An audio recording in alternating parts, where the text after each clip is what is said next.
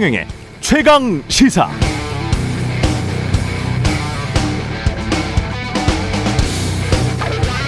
경제라는 것이 원래 경세 재민, 세상을 경영하고 사람을 구제하는 것이니까 결국 경제가 정치고 정치가 경제인데요. 그럼 경제만 잘 이끌면 정치가 잘 될 것 같고 그 방법을 알고 있는 사람은 아마도 경제학자 또는 성공한 기업인일 것 같다는 착각을 우리가 가끔 합니다만 성공한 기업인이 정치인이 된 경우 이명박 트럼프 전 대통령 사례로 충분할 것 같고 그럼 경제학자가 정치를 하면 경제가 늘 좋을 것인가? 사실은 경제학자들도 잘 모릅니다. 노벨 경제학상 수상자들도 투자 잘못했다가 완전히 망했고 경제학자들이 그렇게 경제를 잘 알면 자본주의 경제는 절대 위기가 반복되거나 경기 침체가 나타나지 않아야 하는 것인데 현실은 그렇지 않죠. 위기는 반복되고 경기는 왔다 갔다. 빈부격차는 계속되거나 심해졌습니다. 결국 부작용이 없는 만병통치약 같은 정책은 없다는 이야기입니다. 그래서 대통령 선거를 앞두고 또 어떤 정치인들이 내가 또는 내가 속한 정당이 현대 자본주의의 복잡 다단한 문제를 단박에 해결해 낼 수 있을 것처럼 단언한다면 일단 의심해 보시기 바랍니다. 유권자들이 정치에 과도한 기대나 희망을 갖는 것보다 구체적 문제를 하나라도 차근차근 풀어갈 정치인에 주목하는 것. 그게 우리 정치가 이미지 정치, 언론 플레이나 하는 그런 구태 정치에서 조금씩이라도 벗어나는 방법이지 않을까 그런 생각을 했습니다.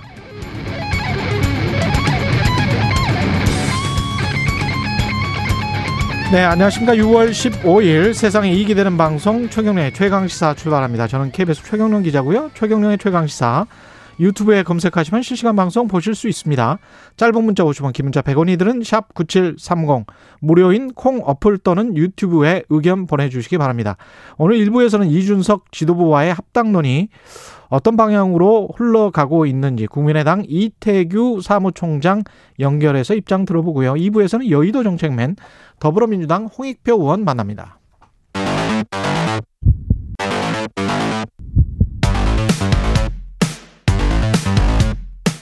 오늘 아침 가장 뜨거운 뉴스 뉴스 언박싱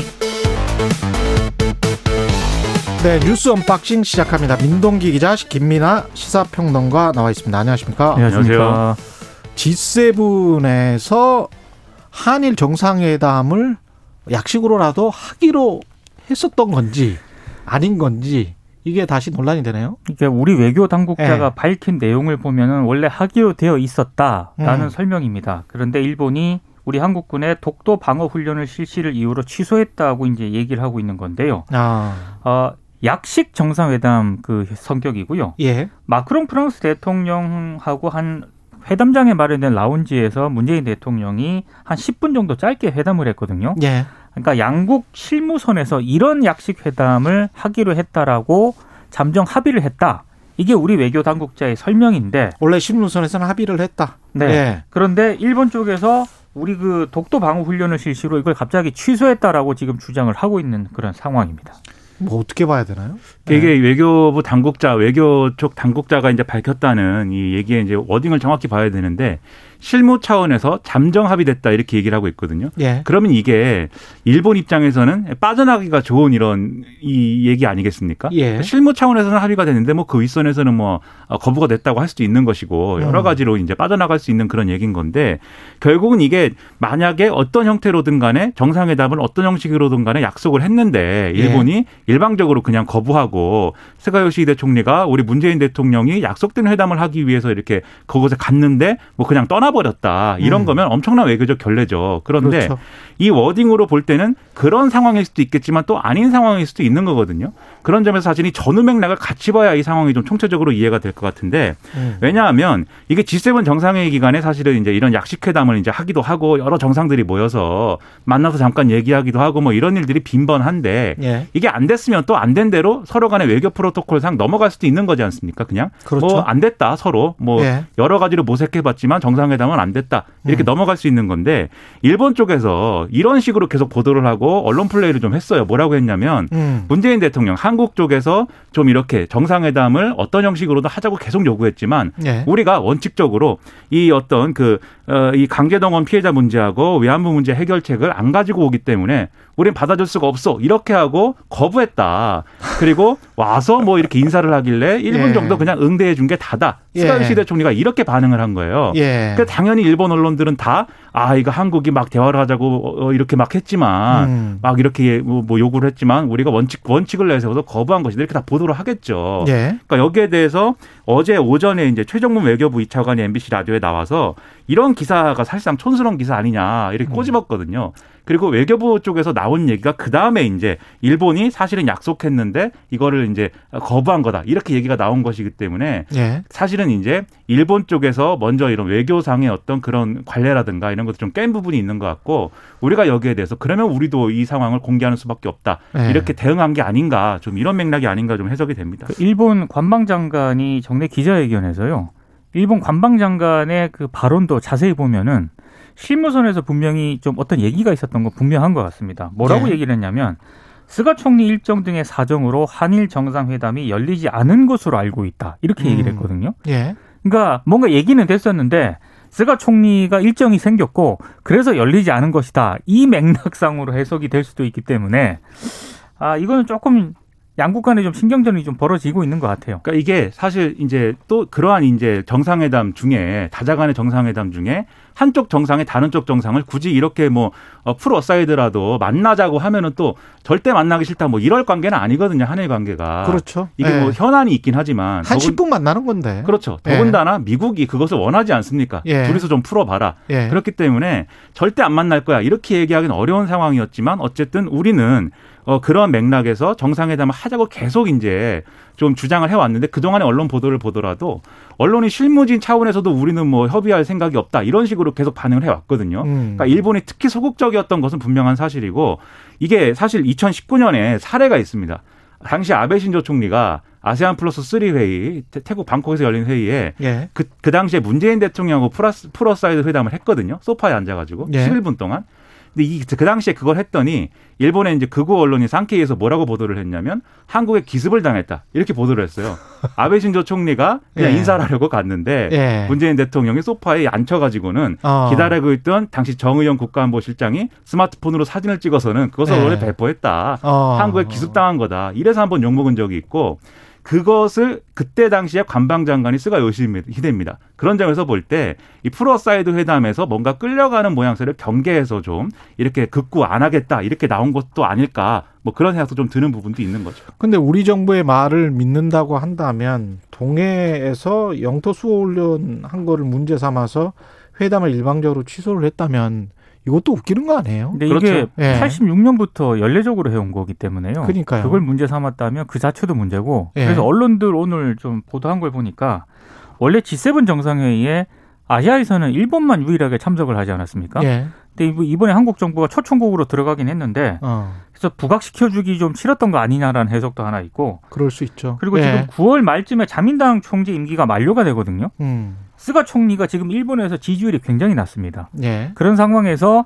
약식 정상회담이라도 하는 것 자체가 스가 총리 입장에서는 전혀 지금 플러스가 안 되는 그런 상황이기 때문에 그런 모습을 연출하지 않으려 했을 수도 있다라는 뭐 분석 이런저런 해석들이 나오고 있습니다. 거의 모든 근거가 이 스가 요시히데 총리가 이 우리 문재인 대통령과의 정상회담에 적극적인 이유가 거의 이제 없는 거예요. 어떤 예. 근거를 봐도. 음. 이런 맥락을 보면은 왜 그렇게 정상회담을 기피하고 있는지 그걸 좀 대충 이제 분위기를 파악할 수 있는 그런 내용들이 이제 있습니다.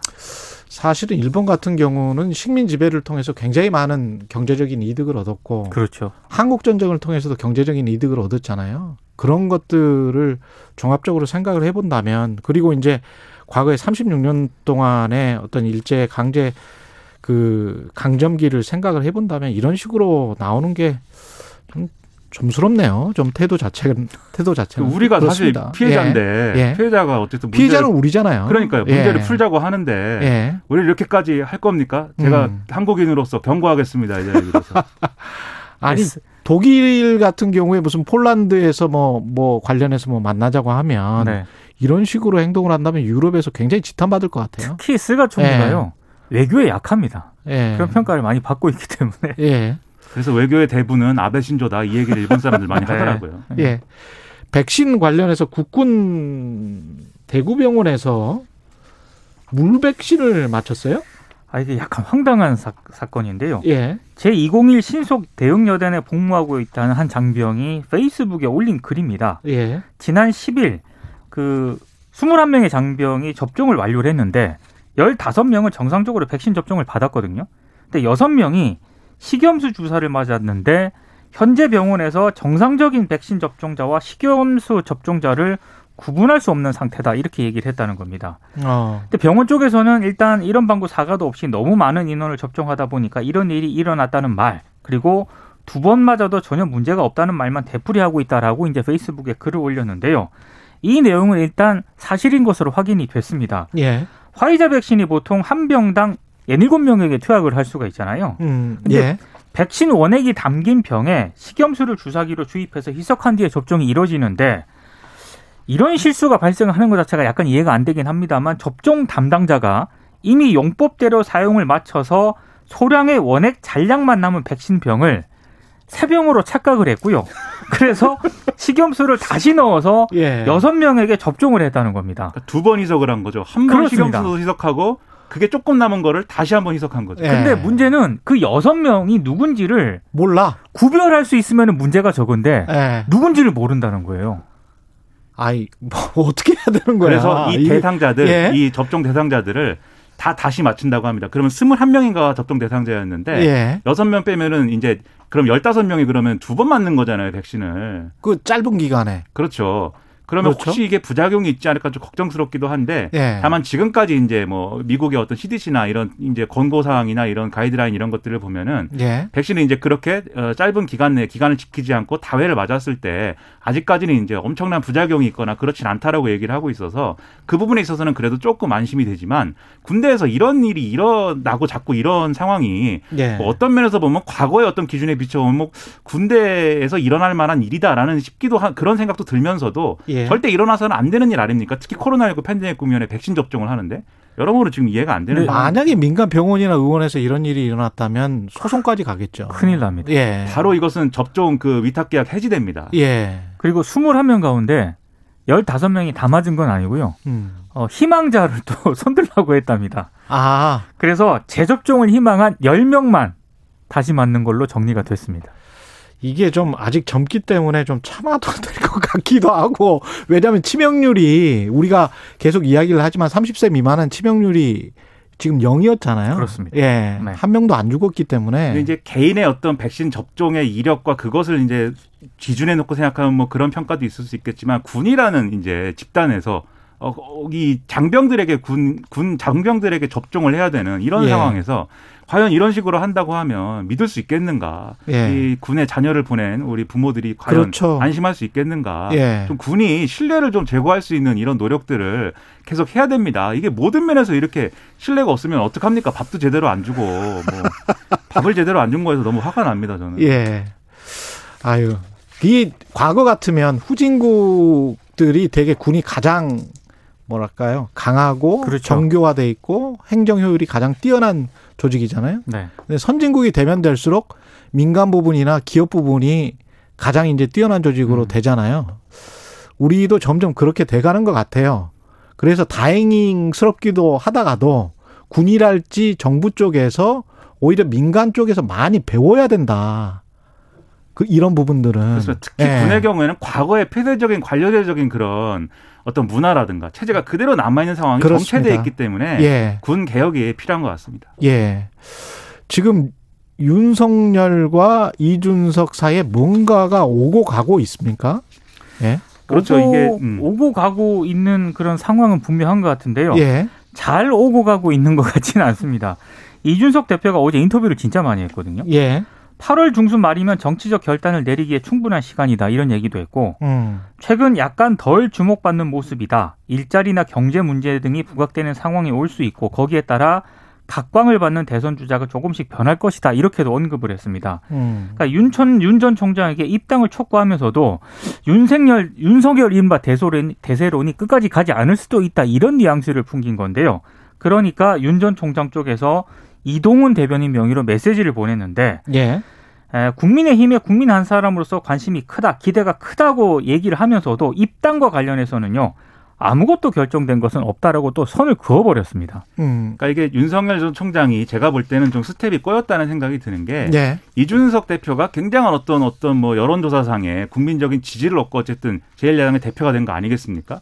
그 순간 이미 이제 윤석열 전 총장이 그동안 가졌던 어떤 대권 주자로서의 경쟁력이나 이런 게 약간 빛이 발해지는 측면이 있는 거고 이러한 이준석 바람에 사실 같이 손잡고 실려가는 모양새면 그래도 이게 좀 그래도 어떤 좀 난데 경쟁력을 살릴 수가 있는데 음. 전당대회 국면에 권성동 의원하고 정진석 의원을 만났거든요. 예. 이준석 대표를 지지하거나 이준석 대표에 가까운 인사들이 아니었지 않습니까? 굳이 그 사람들을 만나는 어떤 그 전제가 있기 때문에 결국 8월까지 경선할 거니까 입당하시오라는 얘기에 대해서 지금 입당하겠습니다, 입당 안 하겠습니다 얘기하기가 어려운 조건인 상황에서 뭐라고 얘기해도 이준석, 윤석열 간에 뭔가 삐걱거리는 거냐 이런 해석이 나올 수밖에 없는 상황이 이제 돼버린 거죠. 다만 지금 조선일보는 뭐라고 보도를 하고 있냐면 예. 이달 말쯤에 윤석열 전 총장 본인이 공식적인 정치 참여를 참여할 것이고 음. 그리고 다음 달쯤에는 입당을 하지 않겠는가라는 야권의 관측이 나오고 있다 이렇게 얘기를 하고 있어서 입당을 한다 그리고 그게 아마 조만간 될 것 같다라는 얘기들은 여의도에서 점점 많아지고 있는 그런 상황인 것 같습니다. 근데 경제로 이슈가 변할 수 있다. 이거는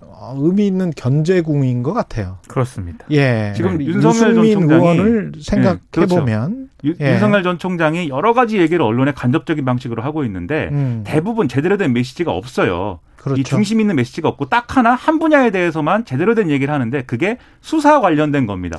어떤 사건에 대해서 수사를 어떻게 하면 좋겠습니까라고 예. 얘기하면 계속 얘기를 한 것 같아요. 그 그거는. 본인 전공이니까. 그렇죠. 예. 그러면 역으로 생각해 보면 얘기를 하고 싶은데 다른 분야에 대해서는 메시지가 지금도 빈약한 상황이다라는 거 아니겠습니까? 예. 준비가 덜 됐다는 것이고요. 그러면 정치인인지 수사 평론가인지 지금 어떤 수준인지를 우리가 좀 판단해 봐야 되는 거죠. 사실 저는 이준석 대표가 여러 인터뷰를 통해서 한 발언 중에 윤 전 총장이 가장 강하게 반발한 게 예. 경향신문 인터뷰에서 한 내용이라고 생각을 하거든요. 예. 뭐라고 얘기를 했냐면 윤 전 총장의 공정 아젠다가 끝까지 갈지 확신이 없다 이렇게 얘기를 했어요. 이준석 음, 대표가. 그러니까 사실 공정은 윤 전 총장이 가장 강하게 밀고 있는 아젠다인데 그렇죠. 그 부분에 대해서 일단 언급을 했기 때문에 어제 윤 전 총장 쪽에서 좀 불편한 기색을 내비친 것 같습니다. 공정 아젠다가 뭐 누가 되든 간에 다음 대통령 뭐 5년 동안 계속 된다면 그게 어떤 식으로 나라를 망가뜨릴지 그렇죠. 저는 심히 염려가 됩니다. 음. 예, 공정이라는 가치가 잘못되면 포퓰리즘이나 공산주의 사회주의적인 생각으로 변할 수 있기 때문에 굉장히 위험해요. 근데 예. 이게 가장 걱정되는 건 뭐냐면 예. 어떤 사람에게 공정한 체제는 반드시 음. 어떤 사람에게 불공정한 면이 되거든요. 지금 우리 그럼요. 사회가. 예. 그런 면에서 영원히 만족되지 않을 그러한 목표이기 때문에 음. 언제나 정치적 리스크가 아마 될 겁니다. 이 문제. 예. 다른 가치들과 균형을 이루는 공정이 아니라면 공정만 강조하는 정치가 되면 상당히 위험해질 수가 있습니다. 예. 뉴스 unboxing 민동기 기자 김민아 평론가였습니다. 고맙습니다. 고맙습니다. KBS 일라디오 최경영의 최강 시사 듣고 계신 지금 시각 7시 38분입니다. 여러분은 지금 KBS 1라디오 최경영의 최강 시사와 함께하고 계십니다. 네, 국민의힘 이준석 대표가 국민의당 안철수 대표 합당 논의를 조속히 시작하겠다고 밝혔죠. 실제로 이 대표는 선출된 다음 날, 예, 상계동 모처에서 안 대표와 만나서 합당 관련해 의견을 나눈 것으로 알려졌습니다. 야권 통합이 속도를 낼 수 있을지 국민의당 이태규 사무총장 연결돼 있습니다. 안녕하세요. 네, 안녕하십니까. 예. 일단 국민의당 입장에서는 어떤가요? 이중석 당 대표 선출이 됐는데 이게 국민의당한테 좋은 겁니까? 나쁜 겁니까? 뭐 좋고 나쁨을 떠나서 예. 안철수 대표께서도 말씀하셨지만 사실 이번에 이준석 대표의 당선은 사실 2011년대 안철수 현상 이후에 예. 한국 정치에서는 뭐 거의 혁명적 수준의 변화가 일어났다고 생각을 합니다. 예. 그래서 이준석 대표 개인의 문제를 넘어서 이게 이제 낡은 기성 정치로는 더 이상 안 된다. 음. 이런 변화를 바라는 국민의 뜻이 표출된 거라고 보거든요. 예. 예, 그렇기 때문에 어쨌든 여야 모두가 이런 그 정치 변화를 바라는 어떤 그 국민의 뜻을 받아들여서 이 비전과 혁신 경쟁에 나서야 된다. 음. 이 부분은 아마 국민의당뿐만이 아니라 뭐 민주당도 그렇고 모든 정당이 다 마찬가지 아니겠는가. 예, 그 그런 부분에서 또 국민의힘이 스스로 먼저 좀 더 모범을 더 보여야 되는 것 아닌가 이렇게 생각하고 있습니다. 국민의힘이 스스로 모범을 보여야 된다는 거는 어떤 의미인가요? 일단 이준석 대표의 그 당선이 변화의 완성이 아니고 변화의 시작이라고 보거든요. 예. 예, 일단 현상인 거죠. 그러면 음. 이제 앞으로 이제 구체적으로 어떤 내용들을 보여줄 것이냐 예. 여기에 대한 과제가 있다고 생각이 들고요. 혁신에 대한 어떤 구체적인 비전과 어떤 내용들을 제시하는 게 굉장히 중요하다고 생각이 들고요. 혁신의 또 실체. 그런 측면에서 예. 또이 정권 교체를 위해서 음. 제일 야당으로서 어떤 열린 자세와 진정성을 보여줄 수 있을 것인가 뭐 이런 부분들도 국민의당 입장에서는 관심이 많고 예. 또 국민들께서도 그런 걸 지켜보시지 않겠는가 이렇게 생각이 듭니다. 다만 그 모든 것을 떠나서 이건 국민의당 입장에서는 어, 지금 이준석 대표 개인도 중요하지만 그 이전에 이 보수정당의 대표로 30대 젊은 당대표를 밀어올린 민심의 어떤 정치 변화 욕구가 무엇이냐 예. 이것을 제대로 읽어내는 것이 중요하다 아, 이런 생각을 갖고 있습니다. 그 열린 자세와 진정성을 보여야 된다고 말씀을 하셨는데 그 조금 더 구체적으로 이야기를 해 주실 수 있을까요? 국민의힘이 어떤 열린 자세와 진정성. 뭐 예. 양당이 합당이나 통합을 이야기하게 되면 이제 의석수를 따지고 그렇죠. 뭐 덩치를 따지고 뭐 이제 예. 이런 부분을 이제 우선적으로 하는데 저는 양당이 통합을 하려면 실질적으로 그거보다 더 중요한 것이 예. 과연 새로운 통합 정당이 야권의 외연을 얼마만큼 확장시킬 수 있을 것이고 음. 그 과정에서 얼마만큼 어떤 혁신성을 보여줄 수 있을 것인가 예. 뭐 이런 부분이 어떤 합당의 어떤 원칙과 기준점이 되어야 된다고 생각이 들거든요. 예. 그런 측면에서 그 지분 요구하지 말아라. 뭐 이런 이야기는 사실 지분을 자기들 지분을 그대로 고집하겠다는 이야기거든요. 아. 지분 지분 요구도 안 되지만 기득권 주장도 안 된다. 이러한 자세가 저는 아, 열린 자세고 낮은 자세라고 생각이 들거든요. 예. 그런 쪽에서 이 어쨌든 의석수가 큰 제1야당이 그런 쪽에서 대범한 자세를 보여주면 문제 해결이 훨씬 더 부드럽고 자연스럽게 잘 되지 않겠느냐가 이런 취지에서 제가 말씀을 드렸습니다. 아, 그러면 앞으로 미래 더 큰 어떤 시너지가 나올 그 외형을 생각을 한다면 국민의당 입장에서는 어떤 것들이 성취가 돼야 합당이 원활하게 될까요? 뭐 기본적으로 국민의당은 중도 실용 정치를 추구하는 정당 아니겠습니까? 예. 예, 그리고 이번에 뭐 제1야당 전당대회도 그렇고 또 민주당도 그렇고 이제는 중도와 실용이 한국 정치의 중심에 들어설 때가 됐다고 생각을 합니다. 예. 그래서 통합된 정당이 그런 가치와 비전이 당원 당규와 정강 정책에서 제대로 잘 녹아나야 된다고 생각이 들거든요. 아. 그래야 양쪽의 지지자들이 저는 화학적으로 결합하고 온전하게 다 모일 수 있다 이런 생각을 갖고 있습니다. 아마 이런 원칙에 대해서는 이미 그 전에 안철수 대표께서도 어, 주호영 그 권한대행 계실 적에 아, 이런 뜻을 말씀을 드렸고 그 부분에서 어, 주호영 대표께서도 흔쾌하게 동의하신 걸로 그렇게 알고 있습니다. 아, 그러니까 중도 실용 정치로 가기 위해서 그게 국민적 요구기 때문에 그래서 통합된 정당은 당헌 당규를 당연히 바꿔야 된다 이런 말씀이시네요. 이제는 이념과 진영의 정치를 극복해서 음. 예 극복해야 될 지금 중요한 계기가 만들어지고 있다고 생각이 들거든요. 예. 그 이준석 대표의 등장이란 부분은 이제 기성 정치의 낡은 틀이나 관성들 뭐 이런 거 이제 다 깨고 실질적으로 문제 해결 중심으로 뭐 그런 정치를 펼쳐 달라는 저는 그런 국민적인 요구들이 반영이 돼 있다고 생각이 들거든요. 예. 물론 거기서 뭐 기득권 정치의 해체 요구도 저는 2030 세대를 중심으로 분명하게 표출이 됐다고 보고요. 예. 뭐 그런데 그런 어떤 그 민심의 변화와 요구들을 수용해내는 그런 통합 정당의 어떤 모습을 갖추려면 저는 그것은 중도 실용 정치를 그 야당 정치의 중심에 놔야 된다 그렇게 음. 생각을 갖고 있습니다. 그래야 훨씬 더 혁신의 이미지를 보여줄 수 있다 이런 말씀이신 것 같고요. 그렇게 저는 생각합니다. 예. 이게 결국은 안철수 대표가 제일 야당을 비롯한 정치 세력들이 기득권을 내려놓아야 된다. 이 말과 일맥상통하는 건가요? 어떻습니까? 저는 그렇게 생각, 예, 당연히 그렇게 맞습니다. 그래서 예. 이것이 무슨 뭐, 이 정치적인 주도권이나 뭐 이런 부분이하고 이제 원칙적인 이야기, 현재 상황에서 국민들이 바라는 바가 무엇인가를 어, 생각을 한다면 저는 그런 방향으로 가야 된다고 생각이 들고요. 예. 특히 이제 야당 입장에서는 이제 내년 대선에서 정권 교체라는 큰 과제를 안고 있지 않습니까? 음. 그럼 이제 일이 되게 하려면 일단 누군 누군가가 먼저 좀 좀 더더 열려 있어야 되고 좀더더 낮은 자세를 갖췄을 적에 예. 저는 문제 해결이 잘 된다고 보는 거고요. 특히 제1야당이 지금 이 덩치나 뭐 이런 것을 고집하지 않고 스스로 먼저 조금 양보하고 또 더 낮게 모범을 보이면 일이 훨씬 더 잘 되지 않겠습니까? 예. 물론 그런 어, 자세는 국민의당도 반드시 아, 견제하고 지켜야 될 자세다 이런 생각도 또 변함없이 갖고 있습니다. 형식이나 절차는 당대당 합당인 거죠, 이게. 어떻게 양당이 합치는데 예. 그 안철수 대표나 저희 의원들이 탈당해서 개별적으로 입당하지 않는다면 음. 그것은 당대당 통합이 되는 겁니다. 예. 다만 이제 당대당 통합 과정에서 당명을 바꾸게 되면 이제 신설합당이 되는 거고 당명을 바꾸지 않게 되면 이제 흡수합당이 되는 거죠. 아. 형식은 이제 당대 당인데 그것이 신설합당이냐 흡수합당이냐 이제 이런 문제가 남는 거죠.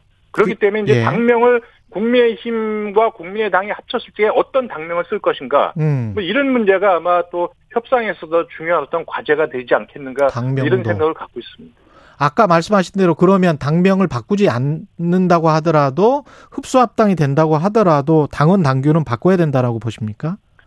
당명 개정과 관계없이 사실 어떻게 보면 저는 개인적으로 중요한 것이 당명 개정도 중요하다고 보지만 예.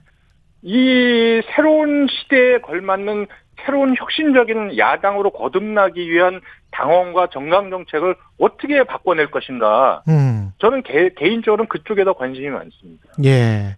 지금 수임 기구 구성에 나섰다고 어제 보도가 나왔는데요. 국민의힘과 국민의당이 협당, 합당, 협상 실무를 담당할 이 시기는 어느 정도로 보세요? 이게 뭐 실제적으로. 이제 예. 네, 이게 수임 기구라는 거는 이제 예. 뭐 합당이 공식 확정된 이후에 이제 구체적인 법률적 사항을 정리하기 위한 기구이기 때문에 예. 지금 이제 수임 기구가 아니라 아마 이제 실무 협상단이라는 표현이 더 정확할 것 같고요. 예. 그 내일 이제 이준석 대표가 내일 오후에 예방하기로 되어 있습니다. 예. 예, 그래서 아마 그때 두 당의 대표들께서 어 어떤 그 실무 협상 합당을 한 실무 협상에 대해서 만약에 거기서 원칙적인 합의를 보신다면 아, 바로 저 양당에서 실무 협상 대표를 지명해서 실무 협상이 어, 시작되지 않겠는가 어, 이렇게 예상은 좀 하고 있습니다. 그, 어, 그리고 이미 예. 그 국민의당은 오래 전에 아, 실무 협상단을 내부적으로 이렇게 내정해 어, 하고 있습니다. 네. 예. 그 국민의당 자체 그 지역위원장 인선하는 거 있었지 않습니까? 네. 과거에 보면 이 대표가 속값은 후하게 쳐드리겠지만 이 국민의당 자체 지역위원장 인선이 이거는 뭐 이렇게 하는 거는 좀 바람직하지 않다 이런 식으로 이제 비판을 했었던 적이 있었잖아요. 일단 뭐 이준석 대표가 이제 경선 과정에서 그런 뭐 속값 운운하면서 그런 표현을 했는데 예. 그 사실 이제 굉장히 부적절한 표현이죠. 다만 저는 이제 경선 과정에서의 선거 전략의 일환으로 저는 이해하고요. 예. 그렇지만 이제 경선이 끝나고 당 대표가 아, 되셨는데 지금도 그런 인식을 갖고 있다면 저는 그건 통합에 큰 걸림돌로 작용할 수 있다. 예. 아, 이런 우려를 좀 갖고 있고요. 예. 어, 거듭 말씀드리지만 국민의당 지역위원장 공모는 저는 합당과는 전혀 관계가 없는 국민의당 독자적인 조직 강화 차원의 활동으로 이해를 좀, 어, 해 주셔야 된다 이렇게 생각을 합니다. 그래서 이미 국민의당 올해 초부터 지역위원장 공모 얘기가 나와서 예. 저희가 조강특위를 설치한 게 2월 초입니다. 예. 근데 이제 그때는 이제 서울시장 후보 단일화 때문에 또 어, 국민의힘을 자극할 수 있다. 음. 뭐 이렇게 해서 저희가 또 그걸 미뤘거든요. 예. 근데 다시 이제 국민의힘 전당대회 때문에 합당 논의가 좀 미루어지자 예. 이제 이건 그대로 집행하자 이렇게 저기 결정을 받던 거고요. 예. 사실 보면 국민의힘도 총선 이후에 지속적으로 당협위원장을 교체하면서 새로 임명해 왔습니다. 계속해서 아. 예 거기도 필요하면 조직 강화 작업을 계속 하는 거거든요. 예. 그래서 타당의 조직 강화에 대해서 왈가불가하는 것은 저는 결례다 이렇게 생각이 들고요. 예. 저는 아까도 말씀드렸지만 합당의 진정성과 상호 존중 정신, 그 정권 교체를 앞에 두고 양당이 서로 지분을 요구하거나 기득권을 고집하는 이런 자세만 버린다면 이거는 합당과는 아무런 저기 걸림돌이로 작용하지 않는다. 아, 이런 부분에서 분명히 말씀드릴 수 있습니다. 그러면 지금 현재 국민의당이 지역위원장 같은 경우는 당협위원장을 인선을 뭐 적당한 사람이 있으면 하고 있는 겁니까? 지금 지난번에 조강특위에서 저희가 1차적으로 지역위원장 어, 후보군으로 저희가 의결을 한 분들이 있습니다. 예. 아, 있는데 그때 이제 최, 최종적인 의결 권한은 최고위원회에 있기 때문에 음. 우리가 응모자 중에서 청년 지원자들을 더 발탁해야 된다. 예. 이런 주문이 있어서 어저께 최종적으로 또 어, 청년 지원자들을 대상으로 심사가 있었고요. 예. 예, 이제 그런 부분에서 조강특위 자체 내에서는 아 이런 분들이 지역위원장을 하시면 좋겠다. 음. 그리고 또 이런 분들이 야권의 대통합 과정에서 합류한다면 야권의 외연 확장에 더 도움이 되겠다. 이렇게 판단하신 분들이 있습니다. 다만 이제 그분들을 최종적으로 당에서 의결을 할지 여부는 이제 최고위원회에서 결정할 문제다. 이렇게 생각을 합니다. 예. 이준석 대표 같은 경우에 이제 버스 이야기하면서 8월 한 중순쯤에는 경선 일정을 시작한다라고 이야기를 했잖아요. 그러면 합당은 그 전에 돼야 되는 거 아닌가요? 어떻게 보세요? 저도 뭐 상식적으로 본다면 그 전에 합당이 이루어져야 된다고 생각이 듭니다. 그래서 그때까지도 합당 부분이 결정이 안 된다면 양당 간에 상당 갈등이 있다는 증거 아니겠습니까? 예. 예, 그렇게 해서 저는 아마 어 다만 이제 이것이 정치 일정에 있어서 그것이 이제 국민의힘의 정치 일정 아니겠습니까? 예. 예, 그것이 과연 이제 바깥에 있는 국, 국민의당도 그렇고 또 바깥에 윤석열 전 총장도 그렇고 음. 그런 부분이 모두가 동의하는 정치 일정인지에 대해서는 저는 어, 책임 있는 분들이 좀 더 많은 고민과 상호 간의 어떤 입장과 상황을 이해하는 그런 자세도 중요하다 이렇게 생각이 듭니다. 그래서 너무 버스 경선 버스 일방적으로 출발시킨다면 예. 그 부분이 제가 볼 때는 꼭 그것이 바람직하냐 음. 뭐 이런 부분에서는 생각이 많은 분들이 다를 수 있다고 생각이 듭니다. 그래서 너무 일방적으로 가면 예. 이거 정권 교체의 버스 노선이 꼭 2번만 있는 것은 아니거든요. 예. 뭐 어저께 시, 저 신문에도 그런 표현이 나왔던데 이게 뭐 택시로 갈 수도 있다고 이야기하는 거고 뭐 또 기차도 있을 수 있고 예. 또 2번에 다른 노선 버스도 있을 수 있는 거거든요. 예. 그런 쪽에서 저는 국민의힘이 제일 야당인 만큼 전체를 좀 아우르는 아 그런 조금 그 자세가 좀 필요하다. 이런 개인적인 바람을 갖고 있습니다. 마지막으로 한 20초 남았는데요. 윤석열 전 총장보다는 합당이 윤석열 전 총장이 만약 입당을 한다면 국민의힘에 그러면 합당이 조금 더 빨라야 되지 않을까 그런 생각도 하는데 어떻게 보세요? 그거는? 글쎄 그거는 뭐 저는 윤석열 전 총장의 저그 입장을 정확히 모르기 때문에 다만 국민의당의 합당 국민의당과 국민의힘의 합당이나 윤석열 총장의 국민의힘 합류 여부나 뭐 이런 부분들이 저는 상호 간에 어느 정도의 조금 연관성은 좀 있지 않겠는가 음, 그런 생각은 좀 갖고 있습니다. 알겠습니다. 말씀 감사하고요. 국민의당 이태규 사무총장이었습니다. 고맙습니다. 네, 고맙습니다. KBS 일라디오 최경영 최강시사 1부는 여기까지고요. 잠시 후 2부에서는 여의도 정책맨 더불어민주당 홍익표 의원 만나보겠습니다. 고맙습니다.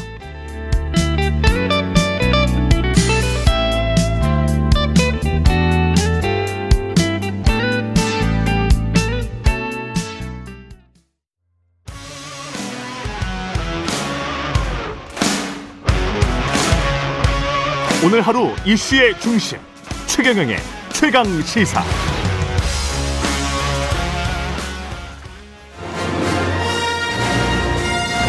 정책 브레인이 최강 시사에 떴다. 여의도 정책맨. 네, 매주 화요일 여당 최고의 정책 브레인 어, 더불어민주당 홍익표 의원과 함께 정국의 뜨거운 현안과 정책 풀어보는 시간입니다. 여의도 정책맨 오늘도 더불어민주당 홍익표 의원 나오셨습니다. 안녕하십니까? 네, 안녕하세요. 예, 영선의 헌정사상 첫 30대 당 대표인데 이준석 이 신드롬이 여러 가지로 민주당에게는 상당히 이제 부담이 될 것 같습니다. 이거 어떻게 읽고 계세요? 글쎄요, 부담으로 느끼면 부담이고요. 네. 이것을 뭐 좋은 자극제나 음. 또는 우리에게 어떤 뭐랄까 새로운 어 전환의 어 터닝 포인트를 잡는다고 하면 또 그렇게 할 수도 있다고 생각을 합니다. 그래서 예. 이준석 대표의 죄, 그 등장이 우리에게 부담이 아니라 저는 도리어 그 긍정적인 에너지 역할을 할 가능성도 더 크다 이렇게 보고 있습니다. 예. 근데 이제 그 공학적으로만 살펴보면 기존의 60대 이상의 보수 야당 지지자들이 굉장히 두텁고요. 여기에 이제 이준석 현상이 일어나면서 재보궐 선거에서 특히 그랬지만 20대들이 이제 국민의힘에 많이 찍었지 않습니까? 그러면 4050을 뺀다면 일종의 양쪽으로부터 협공을 받는 그런 상황이고 인구 구성으로 본다면 이거는 도저히 이길 수 없는 상황인데 2030의 표심을 돌리지 못한다면 어떻게 보세요? 아, 우선 거기에 전제는 그 2030이 그 이준석 그 대표 체제 그 국민의힘을 계속 지지한다는 전제가 그렇죠. 있고요. 그리고 실제로 그러면 2030을 이준석 그 대표가 대표 그 대표하고 있느냐? 예. 아, 여러 가지 문제가 있는 것 같아요. 그래서 음. 2030이라고 할 때는 2030의 문제는 지금의 문제뿐만 아니라 그 과거에서부터 계속 젊은 세대의 문제가 있었고 또 어느 나라든 비슷하게 그 문제가 있, 그, 이 정치권에서는 소외돼 있죠, 상당히. 그러니까 소외라는 건 두 가지인데 하나는 세대적으로 보면은 아무래도 2030보다는 그 사회의 리더를 아- 그 이끌어가는 주도층은 40대 중후반 이상이겠지 않습니까? 예. 왜냐하면 일종의 그 세대로 보면 그, 그쪽 세대가 기득권이죠. 그렇습니다. 그 다음에 네. 두 번째 보면은 2030의 정치 참여가 매우 낮아요. 예. 상대적으로. 음. 그러다 보니까 어 2030에 대해서는 그러니까 청년 세대에 대해서 정치권이 그동안 사실 어 그렇게 정치 그러니까 예를 들면 공약을 보면 최근에 청년 공약이 쏟아지는데 예. 과거에는 대개 보면 장 그 장년층 또는 노년층에 대한 공약이 중심이거든요. 그렇죠. 어, 그런 측면에서 저는, 어, 이제야말로 그 청년 세대, 20, 음. 소위 2030으로 불리는 청년 세대나 그, 그, 저 젊은 세대에 대한 어 그 정교한 공약 그다음에 그들에 대한 맞춤형 공약을 어디가 잘 만들어내느냐라는 게 음. 핵심이라고 생각을 합니다. 그리고 거꾸로 어, 그동안 2030의 지지를 얻고 그 이준석 대표 치자가 출범했기 때문에 저는 예. 그 부담도 클 거라고 생각을 해요. 음. 어, 공, 공정, 이제 주로 얘기하는 거 공정의 문제, 그 다음에 예. 청년 세대의 소외감이나 또는 현재 문제가 되는 일자리 문제, 그 다음에 젠더 이슈 등등 여러 가지가 남아 있, 있는데, 그거를 만족 못 시켰을 때 예, 그런 문제에 대해서 음. 과연 그러면, 어, 지금 그냥 그, 저, 이 사람을 교체한 거지 않습니까? 그렇죠. 그 사람을 교체한 거고, 당의 간판을 교체한 건데, 음. 과연 그것이 그 실질적인 내용으로 이어질 수 있느냐 하는 문제에 대해서는 어 분명히 그거는 훨씬 더 그 엄격한 그 이 심판이 있을 거로 생각을 해요. 그거는 뭐 그 이준석 국민의힘뿐만 아니라 예. 아 우리 당까지 그래서 이건 기존 정당 체계의 그 굉장히 위기라고 저는 생각을 합니다. 뭐 실체와 내용으로 이제 앞으로 승부를 보는 수밖에 없다. 뭐 이런 그- 말씀이시네요. 그렇습니다. 네. 예. 근데 그 8월 버스 경선 이야기 하면서요. 곰곰이 생각을 해보니까 국민의힘이 8월 이준석 대표가 된 다음에 8월 경선을 진행을 시킨다면 그게 민주당의 어떤 9월 경선 또는 경선 연기론에 영향을 줄 가능성이 있지 않습니까? 만약에 8월에 경선을 해버리면 국민의힘이 네. 그럼 민주당이 굳이 11월 뭐 이렇게 10월, 11월 경선을 연기할 필요는 없는 거 아닙니까? 어, 국민의힘과 관련돼서 그뭐 경선 연기 뭐 이런 얘기를 저희가 뭐 물론 상대가 있으니까 예, 고민을 예, 해- 예. 해야 되겠지만은 예.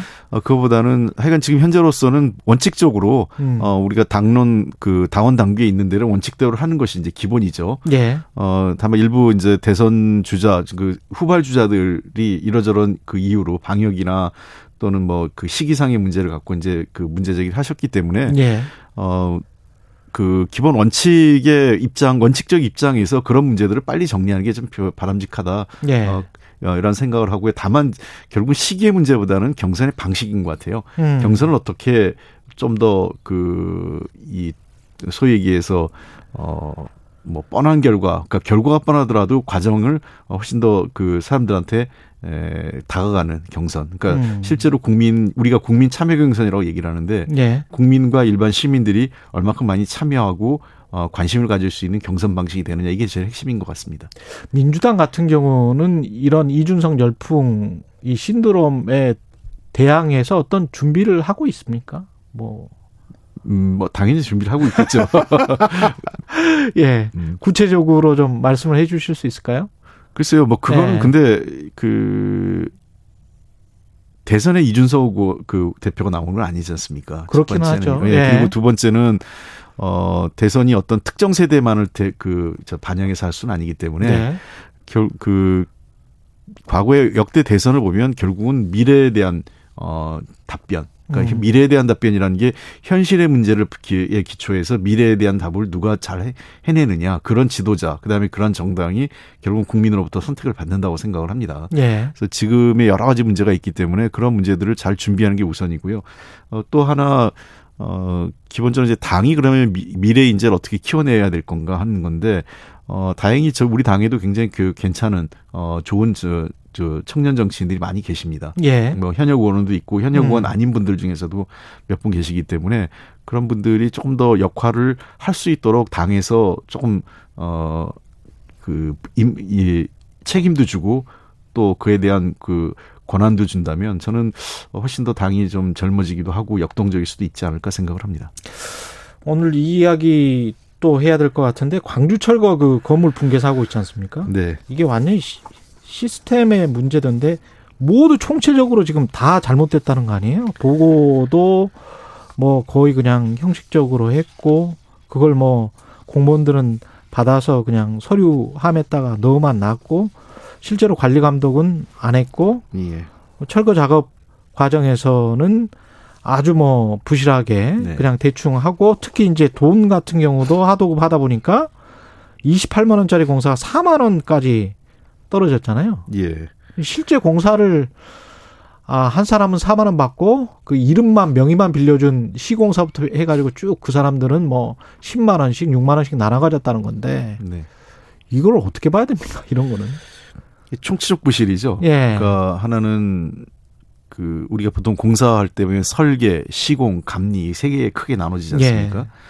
에, 설계, 시공, 감리 어느 한 부분에서라도 꼼꼼히 이 문제를 챙겼으면 이런 사고는 안 났을 거예요. 그러니까 음. 세 부분에서 다 문제가 생겼던 거죠. 예.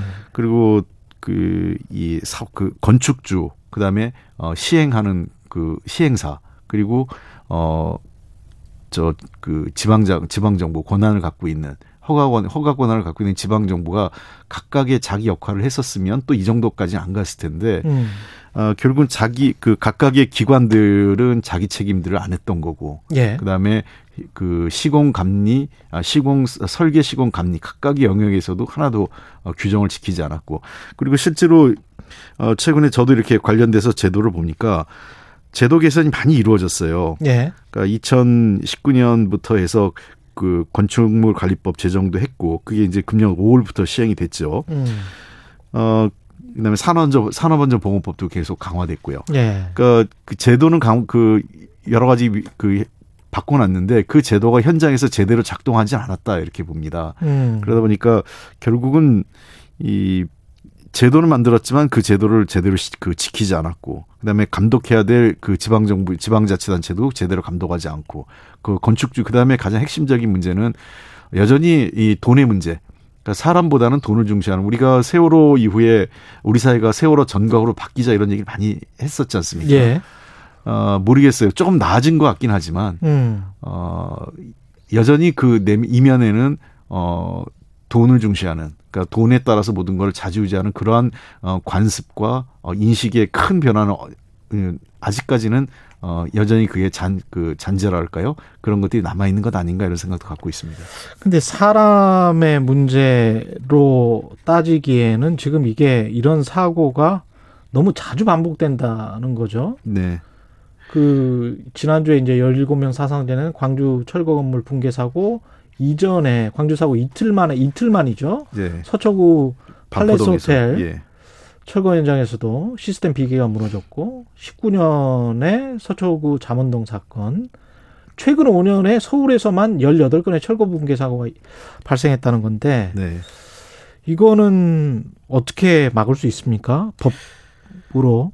그러니까 이게 참 예. 사실 계기가 된 게 말씀하신 대로 가장 이 광 요번에 그 저 6월 9일 광주에서 일어났던 사건과 가장 유사한 게 예. 아, 2019년 7월 4일에 있었던 서초구 잠원동 사건이거든요. 예. 이때도 건물 외벽이 붕괴해서 신호등 인정했던 승용차를 매몰했던 요번에처럼 버스가 매몰된 거하고 가장 유사한 사건인데 이 사건 계기로 해서 건축물 관리법을 제, 그 저희가 그 이 여러 가지 그 제정을 하고 지금 관리를 했거든요. 예. 즉 이때 그만 그 만들어진 내용을 보면 어 건축주가 건축 해체 계획서를 지방자 그 자치단체로부터 이 과거인 신고제였는데 허가를 받게 돼 있습니다. 예. 허가를 받게 돼 있고 어사그 이, 이 안에 이 내용 안에 해체 계획서 안에는 건축사 사무소 개설 신고자 그다음에 기술사 사무소 개설 등록자 안전진단 전문가 기관으로부터 검토를 받으라고 했는데 예. 이러한 제도가 만들어졌음에도 불구하고 현장에서는 제대로 이루어지지 않은 거죠. 그리고 음. 사실 하도급, 재하도급 하지 못하게 돼 있는데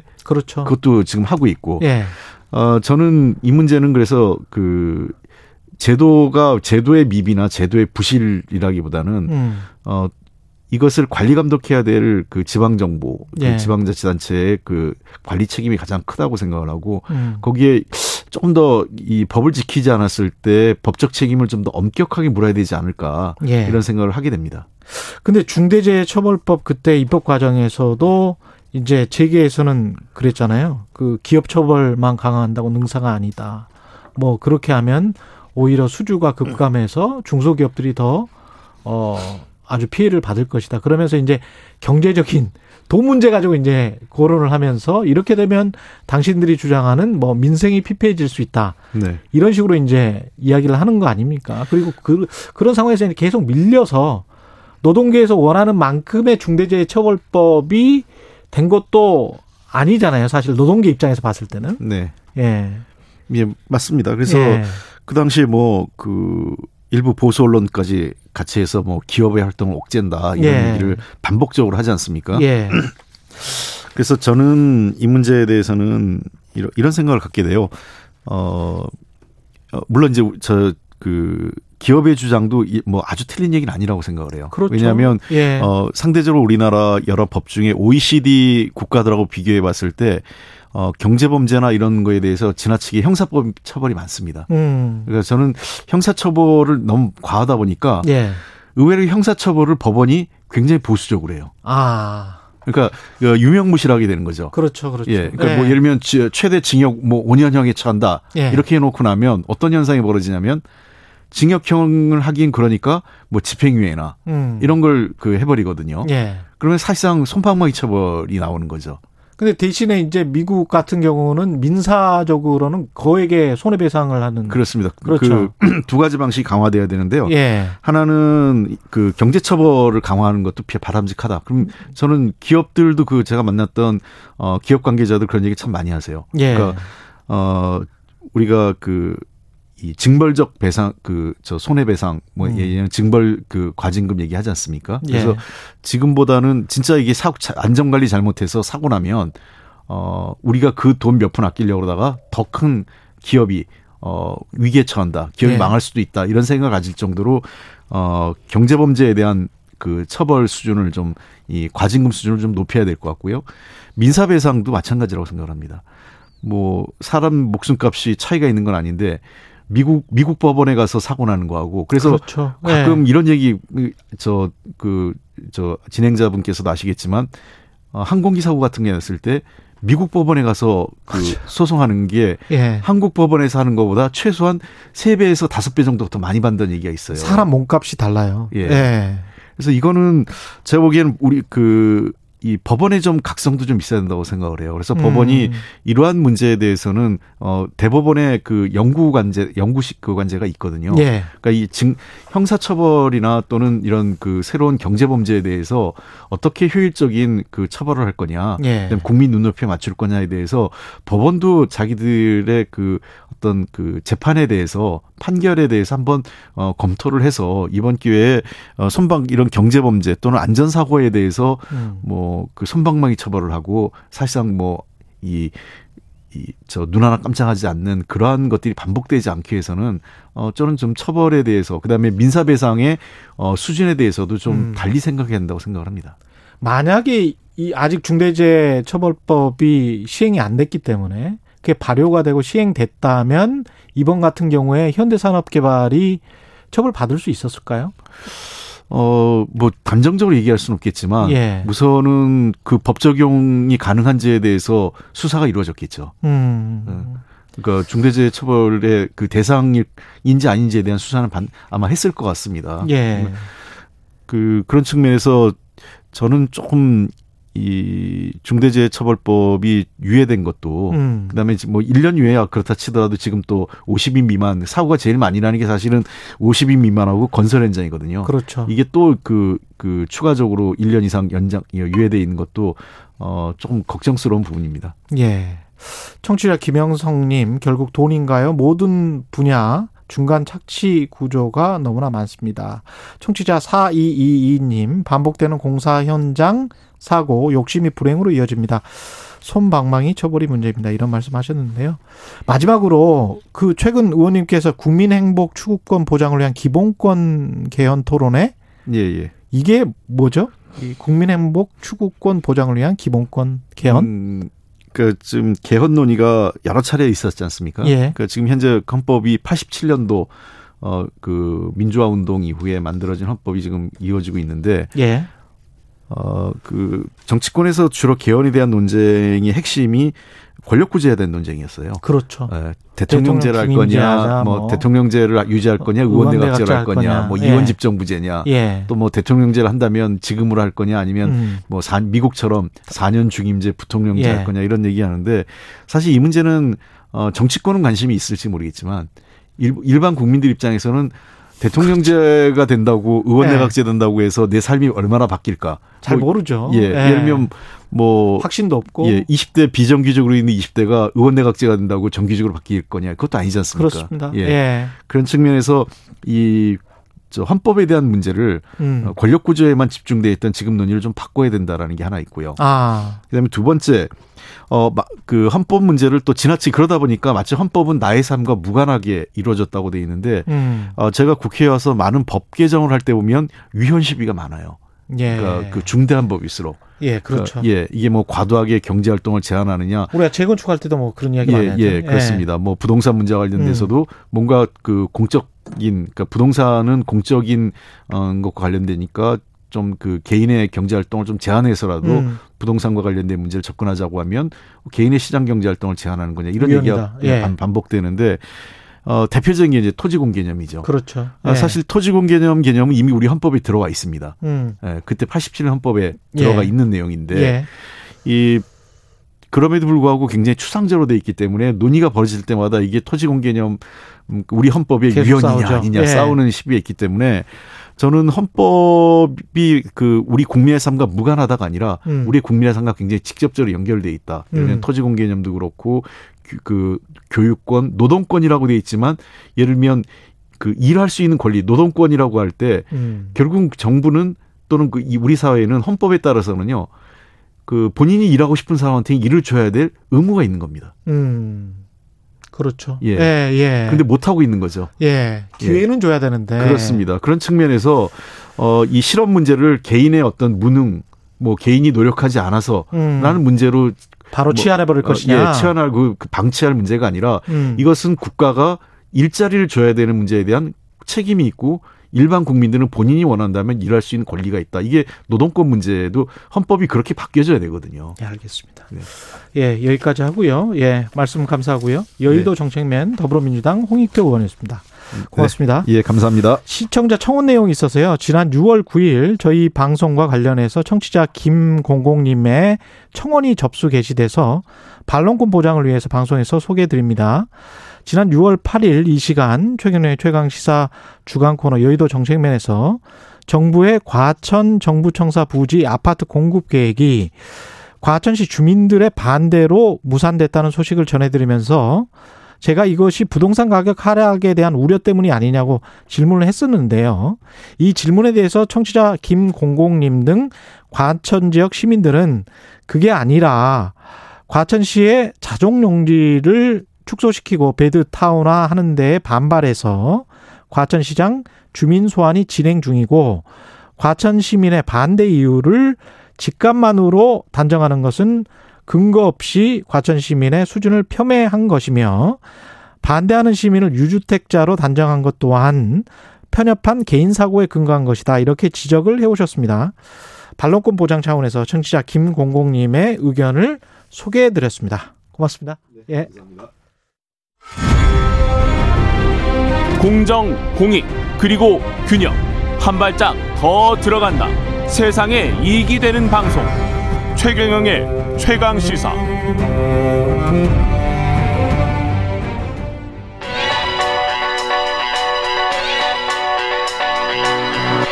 최강 시사 김수민의 눈. 네, 김수민의 눈 김수민 평론가 나와 계십니다. 안녕하십니까? 반갑습니다. 김수민 평론가는 참 그 백신 맞으셨습니까? 어제 맞았습니다. 그래 그러셨을 것 같아요. 네. 그래서 제가 한번 혹시 뭐 네. 부작용 같은 거 괜찮았습니까? 다른 사람들은 근육통이나 이런 걸 많이 호소했는데 예. 저는 있던 근육통이 없어졌어요. 아 그래요. 다른 주사를 맞은 게 아닌가. 예. 혹시 혹시 물 백신 맞은 거 아닌가 확인해 보시기 바랍니다.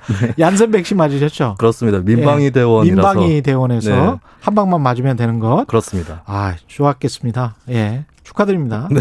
얼른 맞으십시오. 나중에. 예. 국민의힘 전당대회가 대선 레이스에 주는 영향 있을 것 같아요. 이 그렇습니다. 주제로 지금 이야기를 하신다는데. 네, 정치권 세대 교체 바람 불고 있다고 하고 또 범야권의 대선 레이스가 정리가 아직 안 됐기 때문에 음. 가장 주목받는 요인이 어, 될 수밖에 없었습니다. 예.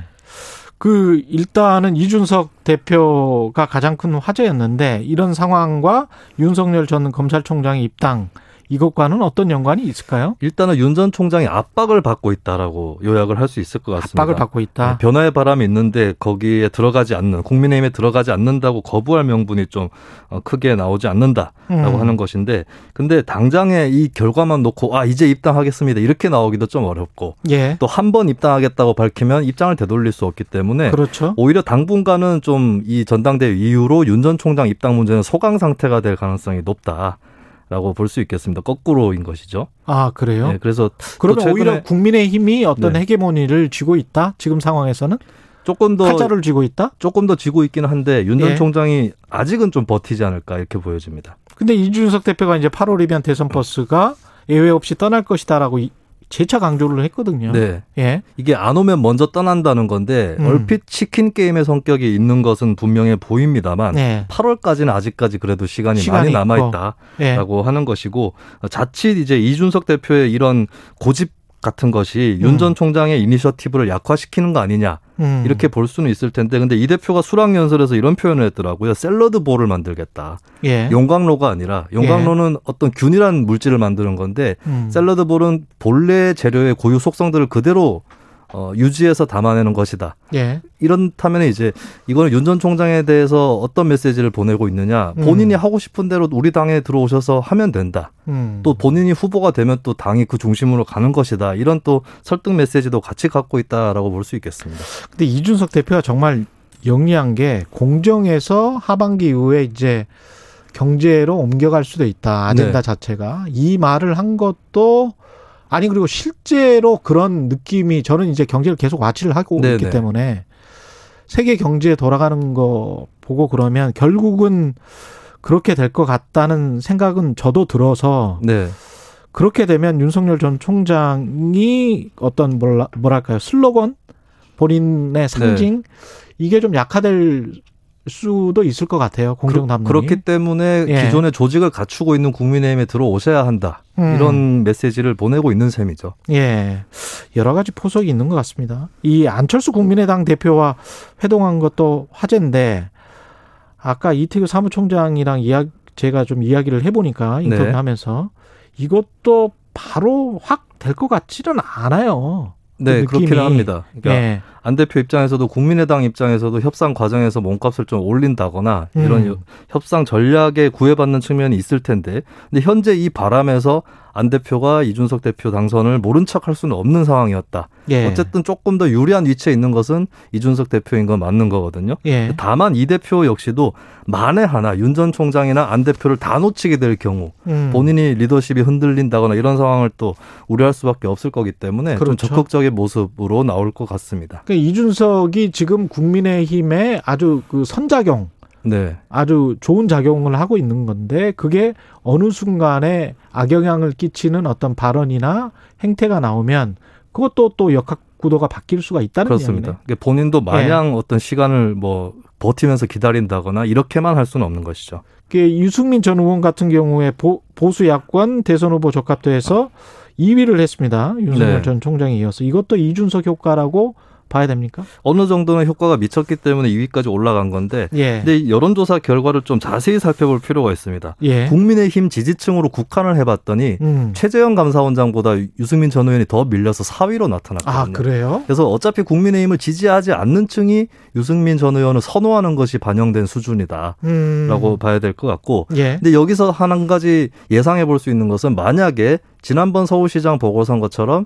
국민의힘이 당 지지층이 아닌 사람한테까지 여론조사 문호를 열어서 경선의 룰, 그렇죠 경선 룰을 그렇게 잡, 잡으면 유승민 전 의원한테 유리할 수 있다. 대선 경선의 룰. 그게 또 흥행의 어떤 필요 조건일 수 있다고 주장하는 사람들이 나오겠죠. 그렇습니다. 근데 이준석 대표는 당을 위해서 그 경선 룰을 해야 된다라고 주장을 하겠지만 예. 유승민 전 의원한테 유리한 룰을 고집하는 건 아니냐 이런 의구심이 또 나와서 룰을 두고 당내에서 또 싸움이 나경원 전 있다. 대표가 주장했던 그 논쟁이 다시 나오겠네. 그렇습니다. 예.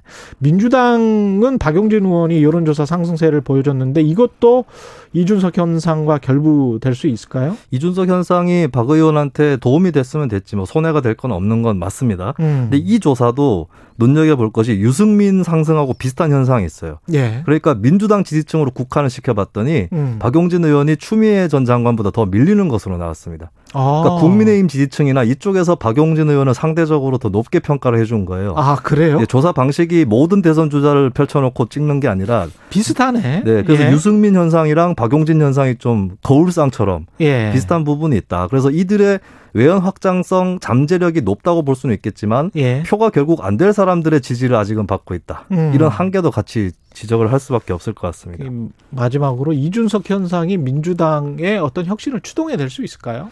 당장의 대표라든지 굉장히 뭐 대선 주자라든지 이쪽에서 음. 세대 교체가 일어나기는 좀 어려워 보이는데 하지만 대선 주자 캠프라든지 음. 당직의 몇몇 자리라든지 이런 쪽에 청년들을 어떻게 전진 배치할 거냐 음. 이 고민은 민주당이 당장에 짊어질 것으로 보입니다. 김수민에 는 김수민 평론가였습니다. 고맙습니다. 감사합니다. KBS 일라디오 최근의 최강시사 2부는 여기까지고요. 잠시 후 3부에서는 사건 사고의 이면을 파헤쳐보는 진실탐사 K 준비되어 있습니다. 일부 지역국에서는 해당 지역 방송 보내드리겠습니다.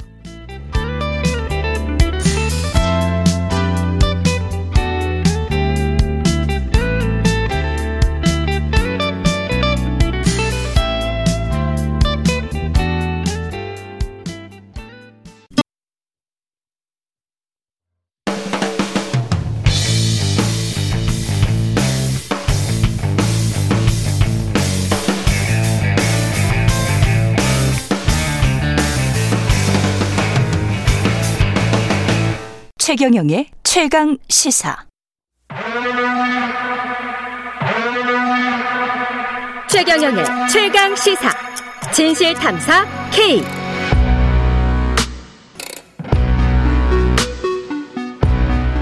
네, 우리 사회에 발생하는 사건 사고의 이면을 들여다보고 깊이 있게 파헤쳐보는 시간 진실 탐사 K 최규일 한국범죄학연구소 연구위원 나와 계십니다. 안녕하세요. 안녕하세요. 한국법률연구소 최규일입니다. 예, 예. 김성훈 변호사 나와 계십니다. 안녕하세요. 안녕하세요. 예. 김성훈 변호사입니다. 한국 범죄법률연구소입니까? 한국 범죄학연구소입니다. 범죄학연구소 맞죠? 네네. 예, 네, 맞습니다. 범죄학연구소. 예. 그 엠번방 사건은 다 아실 텐데 이번에 남성판 엠번방 사건이 일어났어요. 이게 사건 개요가 이게 남 남자들이 피해자입니까? 네, 그렇습니다. 그리고 피해자만 무려 1,300명에 이릅니다. 1,300명? 네, 이 사건은 이제 세 가지 숫자로 얘기할 수 있는데요. 예. 피해자는 1,300명, 그리고 이렇게 해서 피- 성착취물로 보관된 영상만 2만 7천 개고요. 2만 7천 개? 예, 더 이제 또 납득이 어려운 거는 이 범행 기간이 2013년 11월부터 최근에 검거될 때까지 7년 7개월 동안 벌어졌습니다. 7년 7년 7개월 동안 네, 그렇습니다. 잡히지 않고 그냥 계속 한 거예요. 그렇죠. 7년 7개월 동안 이렇게 많은 피해자가 나왔는데도 여전히 이제 검거가 안 되다가 최근에 됐다는 것들이 굉장히 충격적이었는데요. 아. 이 범죄 수단이 사실은 혹여라도 이런 부분에 또 피해가 발생하지 않도록 유사 예. 범죄가 발생하지 않도록 좀 설명을 드리자면은 음. 소위 말하는 이 랜덤 채팅 앱 같 앱이 어플리케이션이 있습니다. 예. 거기서 이제 여성의 사진을 올려서 여성인 척 가장한 다음에 예. 영상 통화를 유도하고 영상 통화라는 과정에서 음란 동영상, 그러니까 여성의 녹화된 것을 올려가지고 어. 해당 남성으로 하여금 음란한 행위를 하도록 해서 그거를 녹화하고 예. 나중에 일부에는 그 중에서도 이제 청소년 같은 경우에도 미성년자에게도 그 내용을 이용해서 협박해가지고 다른 행동을 하도록 하는 그런 것까지도 벌어진 그런 사안입니다. 이게 이른바 이제 몸 몸캠 영상이라는 거네요. 네, 지금 네. 말씀하시는 게 예. 몸캠 영상이라는 용어도 있고요. 예. 몸캠 피싱도 있거든요. 몸캠 피싱. 예. 근데 예. 이제 몸 지금 김영준이는 몸캠 영상이라고 보시면 그 되고요. 우리가 보이스 피싱 한 것처럼 몸캠을 피싱. 피싱을 한다. 네네네. 낚는다 이거죠. 그렇죠. 예. 근데 몸캠 영상이라는 것은 영상 통화로 음란한 행위를 하게끔 만들고 예. 그 영상을 촬영을 합니다. 예. 그게 이제 몸캠 영상인데 예. 김영준이가 했던 방법이 바로 몸캠 영상이고요. 예. 몸캠 참고적으로 몸캠 피싱이라는 것은 음. 몸캠을 빌미로 해서 그 피해자에게 유포하겠다. 음. 협박해서 금품을 갈취하는 행위, 사기 행위. 아. 그게 몸캠 피싱이라고 하는 것이죠. 예. 그것은 이제 그 N번방에는 조주빈 음. 사건이 바로 요 내용에 포함될 수 있다고 좀그이 보고 있습니다. 사람은 이거를 영상만 유포하고 돈은 갈취를 하지 않았던 그런 방식인가 보죠.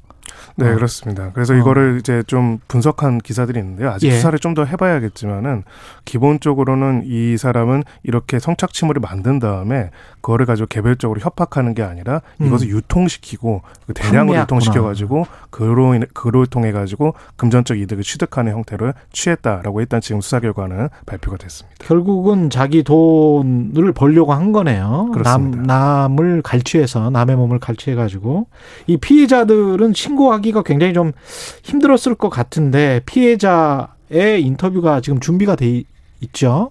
예, 피해자 목소리를 일단 들어보시죠. 남자한테 수치스러울 수 있는 그런 행동은 좀 요구를 합니다. 메시지하고 나서 이제 안 오는 것 같으면 또 일주일 뒤에 또 다른 계정으로 또 해봐보고 예.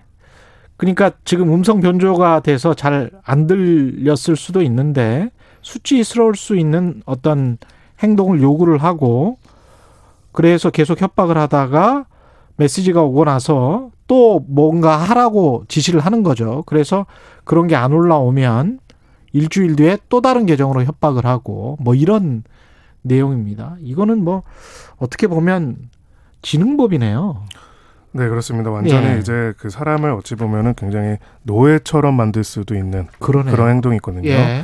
이성 디지털 성범죄, 특히 이제 성착취물을 이런 식으로 만들어서 협박하는 경우에는 예. 굉장히 비슷한 유형을 가지고 있습니다. 사실 그 누구도 유출되길 원하지 않는 것들을 가지고 있다는 것을 전제로 해서 이제 온갖 것들을 요구를 하고요. 돈을 요구하는 경우도 있고 차라리 돈은 나을 수도 있는데 여러 가지 더 심한 이제 가학한 가학적인 변태적인 행위들을 강요하는 경우도 있고요. 예. 예, 심지어 이 김영준 같은 경우에는 일부 이제 미성년자 청소년들 같은 경우는 실제로 이제 성폭행을 하기도 한 것으로 일병 밝혀졌습니다. 아, 성폭행도 했어요? 네, 네, 뭐- 여기서 저희가 주목해야 될 것은 예. 그 피해 대상이 성인 남성 1,300여 명이지 않습니까? 예. 근데 그 뒤에는 방금 변수 말씀, 말씀하셨던 것처럼 음. 아동 청소년 대상이 39명이 있다는 것이죠. 아. 인원이 적은 인원이 아니죠. 예. 조주빈 같은 경우에는 17명. 지금은 39명이라는 것이고 예. 그중에 7명은 직접 자기 거주지에 불러서 유사성 행위를 시- 시키고 예, 아동 청소년들한테. 네, 네. 예. 그래서 그리고 그 친구들에 대한 나체 사진이나 영상을 찍어서 어, 유포하겠다. 또는 너희 가족한테 전송하겠다. 이렇게 이제 협박을 하게 되는 것이죠. 예. 그렇게 해서 이제 또 또 그 설득에 또 넘어가게 되고 다시 또 영상을 촬영하게 되고 예, 이렇게 이제 반복이 되었던 것이죠. 이게 근데 그 이런 짓을 하는 범죄자도 뭐 당연히 문제지만 이걸 사는 사람들도 있- 있으니까 이게 판매를 하는 거 아니에요?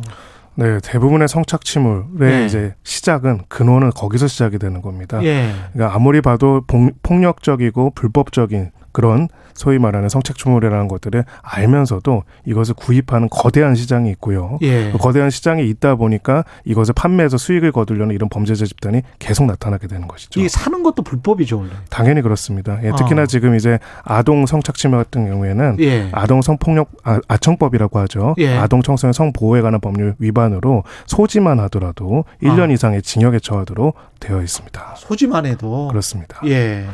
근데 이게 이런 게 계속 이렇게 근절이 안 되고 가끔 잊혀질 만 하면 계속 나타나는 이유는 뭘까요?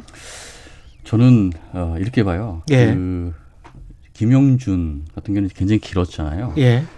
이렇게 끊임없이 어, 계속 지속된 그 이유는 판매 수익이 가장 컸던 원인인 것 같아요. 판매 수익이 네네 예. 범죄 판매 수익이 가장 큰 동기였다고 보고 수익이 좋다 보니까 그 범죄 심각성에 대한 인지 조치를 못했을 가능성이 크고요.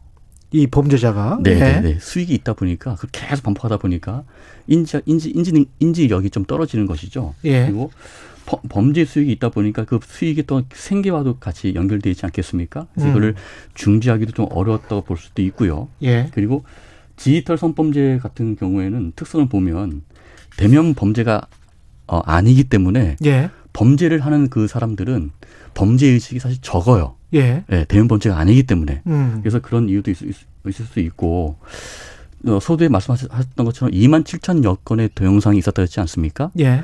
요거를 만약에 판매 금액으로 환산하게 되면 9억 원이에요. 아.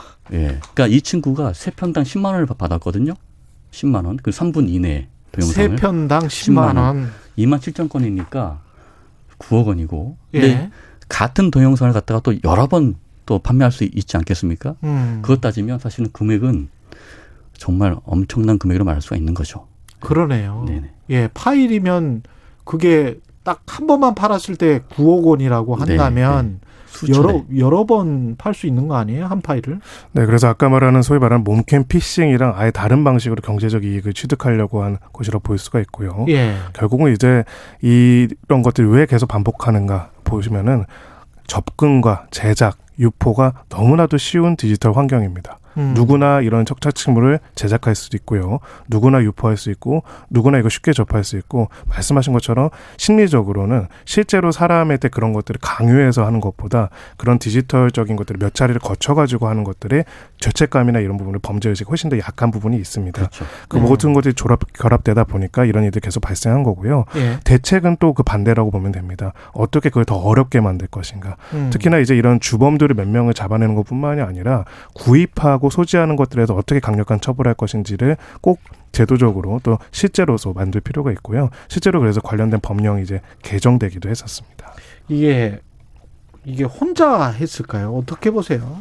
혼자 했다고 지, 자기는 뭐 주장은 한다는데 김영준은 네, 제가 볼 때는요. 예. 어, 이게 그 범죄 규모를 봤을 때에는 예. 조직이 뭐 있다라는 얘기도 있어요. 예. 근데 제가 볼 때는 단독 범행이 좀 전 더 크다고 보거든요. 아. 그래서 과거의 연구 자료를 보게 되면 아동 청소년 대상으로 법률 했던 것은 거의 대부분이 다 계획 범죄였고 음. 그리고 단독 범행이 거의 다예요. 예. 예, 아동 청소년. 이 친구들 보면 지금 아동 청소년을 대상으로 39명을 범죄 시취했지 않습니까? 지금 예. 나온 것만 39명이고 예. 혹시 또 조사해보면 더 많을 수도 있겠죠. 예. 그 두 번째 근거를 보게 되면 영상을 찍었던 사람들이 다 남성이에요. 어. 아, 그죠? 다 예. 남성이죠. 근데 만약에 조직이 있다면 뒤에 음. 뒤에 조직이 있다면 과연 남성만 찍, 찍었, 찍었겠는가? 아. 예, 짧은 시간에 더 많은 수익을 낼 수 있는 여성을 또 협박, 그죠? 협- 했겠죠. 예, 해서 찍을 수 있었겠죠. 그래서 제가 음. 볼때 이 두 가지 근거를 봤을 때는 예. 어, 김용준이는 단독 범행이 좀더 크다라고 저는 개인적으로 보고 있습니다. 김영준은 어- 어떤 혐의를 적용받나요? 네, 뭐 대표적으로 여러 혐의들이 있는데요. 예. 가장 가장 이제 그 중에서 강력한 거는 아동 성착취물을 제작하고 유포, 영리적으로 유포한 죄라고 할 수 있습니다. 그거는 어떤 예. 처벌을 받습니까? 지금 무기징역 또는 5년 이상의 징역에 처하도록 되어 있고요. 무기징역까지 가는군요. 예, 지금 예. 아동 청소년 성보호에 관한 법률 위반 중에서도 예. 가장 강력한 범죄라고 할 수가 있습니다. 그리고 이제 이렇게 카메라를 이용해 가지고 영리 목적으로 촬영해서 유포하는 경우에는 성폭법이라고 하죠. 성폭력 처벌 등에 관한 특례법에 따라서 처벌을 받을 수가 있고요. 예. 또 이렇게 아동 청소년에 대해서 음행을 강요하거나 이런 음. 경우에는 아동복지법 위반으로도 처벌이 될 수가 있습니다. 결국 이 모든 것들이 병과가 된다면은 굉장히 이제 강력한 처벌이 이루어질 가능성이 매우 높습니다. 만약에 산 사람들도 박- 밝혀진다면 그리고 산 사람들도 밝혀질 수 있겠네요. 그렇죠? 뭔가 이제 계좌에다 돈을 보냈을 거니까. 그렇습니다. 그러면 그 사람들도 처벌을 받을 수 있는 거죠 이번 사건에. 네, 당연히 그렇습니다. 두 가지 다인데요. 일단 예. 구매하고 소지한 사람들도 1년 이상의 징역에 처할 수 있도록 되어 있고요. 예. 만약 이것을 재배포했다. 혹은 영리적 목적으로 또 재배포했다 하면 네. 영리 목적인 건 5년 이상, 그냥 아. 재배포도 3년 이상의 징역으로 처벌될 수 있습니다.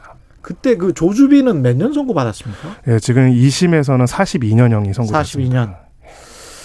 알겠습니다. 근데 이 관련해서 좀 피해자들 같은 경우는 걱정이 되는 게 재배포 말씀하셨지만 어 이게 그 사람만 가지고 있는 게 아니고 다른 사람도 가지고 있을 수 있잖아요. 그래서 이게 영구의 어떤 인터넷 공간에서 삭제가 돼야 되는데 이 사람은 처벌받는다고 하더라도 영상은 남을 수 있다는 그 굉장히 그 더러운 기분 이거는 어떻게 하죠? 네, 그래서 기술적인 부분과 법률적인 부분 다 같이 조치가 필요합니다. 예. 일단은 지금 물론 이제 양- 이런 일반적인 포털이나 이런 쪽에서는 이런 부분들을 검색할 수 없게 차단되는 경우가 대부분인데요. 음. 그래도 이제 이런 관리자들의 책임이 정보통신망 관리자들의 책임이 더 높다라고 볼 수가 있고요. 예. 기술적인 추적 차단 삭제 조치들이 이루어져야 하고요. 예. 법률적으로는 이제 법조계에서 지켜보고 있는 거는 소지만 하더라도 강력하게 처벌되는 법 개정이 최근에 조주미 사건 이후에 이루어졌습니다. 예. 이것이 얼마나 실효적으로 실무에서 작동을 하는가. 만약에 어. 이제 이 소지를 한 사람들에 대해서 강력한 처벌이 계속 이어진다면은 예. 이것을 소지한 사람들이 자신이 소지한 것을 알리거나 배포하거나 이런 부분들에 있어 가지고 굉장히 위험하다는 거 알고 삭제할 가능성이 높기 때문에 음. 이런 심리적인 압박도 가할 필요도 꼭 있다라고 생각합니다. 예. 최길 위원님 덧붙이실 말씀. 예. 네, 제가 볼 때는 이 디지털 성범죄는요, 이 사회에 굉장히 큰 예, 문제로 좀 봐요. 예. 그래서 지금 성범죄가 2008년도에는 이 디지털 성범, 성범죄가 2008년도에는 585건이었고요. 예. 10년 후에 2017년도에는 6,617건이에요. 어휴. 11배가 훅 뛰었어요. 예, 그 이유가 뭐냐면 예. 말씀하신 것처럼 상업적 너무 쉽게 돈을 벌 수 있고 예, 이제 그런 면이 있기 때문에 이제 이게 그 확대가 됐는데 예. 이런 면에 있어서 아까 우리 변호사님 말씀, 말씀하신 것처럼 저는 이렇게 생각해요. 이것에 대해서 미국이나 영국이나 호주처럼 이런 성착취 개념을 좀 정립이 다시 필요하고 음. 그에 대해서 좀 용어 변경도 해서 좀 경각심을 줄 수 있는 그런 용어들을 다 바꿔버리고 예. 그리고 이제 두 번째는 어 아까 말씀하셨처럼 뭐 우리 배포라던가 뭐 소지 이런 거는 처벌의 규정이 있어요. 예. 근데 단순 시청이나 단순 접근에 대해서는 처벌 규정이 사실 없습니다. 예. 이런 부분에 대해서 좀 더 세밀하게 더 구체적으로 법을 만들어서 규제할 필요가 있다고 저는 판단합니다. 이것과 관련해서 미국에서도 여러 가지 논란들이 있었음에도 불구하고 아주 엄격하게 그렇습니다. 처벌을 하잖아요. 네. 예, 그런 것들이 왜 그런지에 관해서도 우리가 좀 생각을 해봐야 될 것 같은데 대책 부분에서 마지막으로 그런 거를 좀 말씀을 해주셨으면 좋겠습니다. 청취자 422님 요즘 왜 이런 범죄가 많을까요? 쉽게 돈 벌고 이용당하고 악행이 점점 심각하네. 대책이 심각합니다. 이런 말씀하셨는데요. 결국은 누군가가 사서 보고 이게 장사가 되니까 그렇습니다. 이런 거잖아요. 네. 시장 자체를 어떻게 폐쇄시킬 수 있는 그런 어떤 방안 같은 건 없을까요?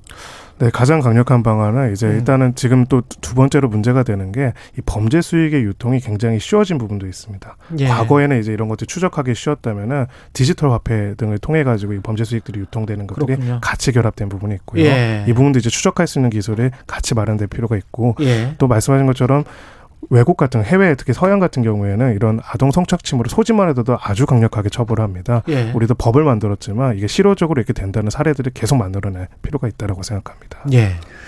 저는 어떻게 보면 이제 채팅 앱이 성범죄 징검다리라고 좀 보거든요. 음. 채팅 앱 굉장히 많지 않습니까? 찾으면 네. 굉장히 정말 많은데 이런 채팅 웹을 운영하고 있는 그 플랫폼 운영자에 대해서도 좀 그 관리 감독이 좀 철저한 그 관리 감독이 필요하고 음. 그리고 좀 주기적으로 좀 국가에서 검사할 수 있는 그런 건전한 채팅이 될 수 있도록 유도하는 그런 조, 조직이라든가 그런 시스템을 만들 필요도 있고 예. 예.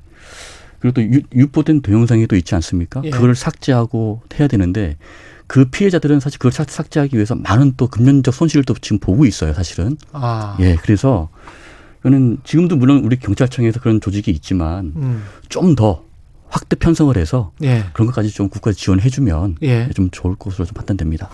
알겠습니다. 오늘 말씀 감사하고요. 지금까지 최규일 한국범죄학용서 연구위원이었고요. 그다음에 아, 김성훈 변호사였습니다. 고맙습니다. 네, 감사합니다. KBS 일라디오 최근의 최강시사 듣고 계신 지금 시간은 8시 46분입니다. 최경영의 최강 시사는 여러분과 함께합니다. 짧은 문자 50원, 긴 문자 100원이 드는 샵 9730. 어플 콩과 유튜브는 무료로 참여하실 수 있습니다.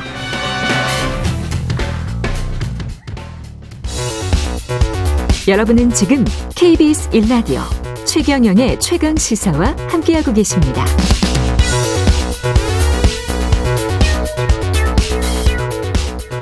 네, 최근 벌어진 광주 붕괴 참사와 관련해서 건물 철거 과정에서 부실이 있었다는 정황 속속 밝혀지고 있습니다. 구체적으로 어떤 문제들이 있는지 전문가와 함께 다시 한번 짚어볼 필요가 있겠습니다. 이 사건은 건국대학교 건축학과 안영준 교수 연결돼 있습니다. 안녕하세요. 네, 안녕하세요. 예, 이거는 뭐 총체적 부실이 원인이다 이런 이야기들 많이 하는데 교수님도 비슷하게 보고 계십니까? 광주 붕괴 참사? 네, 저는 안전진단 전문가의 한 사람으로 정말 부끄러운 마음 가득합니다. 예. 제가 보기에는 이번 광주 철거 현장 붕괴 사고의 문제점은 한두 가지가 아니라고 봅니다. 예. 안전관리 책임자, 감리자, 관할구청 모두 책임이 있다고 봅니다. 예. 앞으로는 이와 같은 유사한 붕괴 사고가 다시는 발생하지 않길 바랄 뿐입니다. 그 하나하나씩 짚어가 보죠. 그 인명 피해를 키운 가장 큰 원인은 뭐라고 보세요?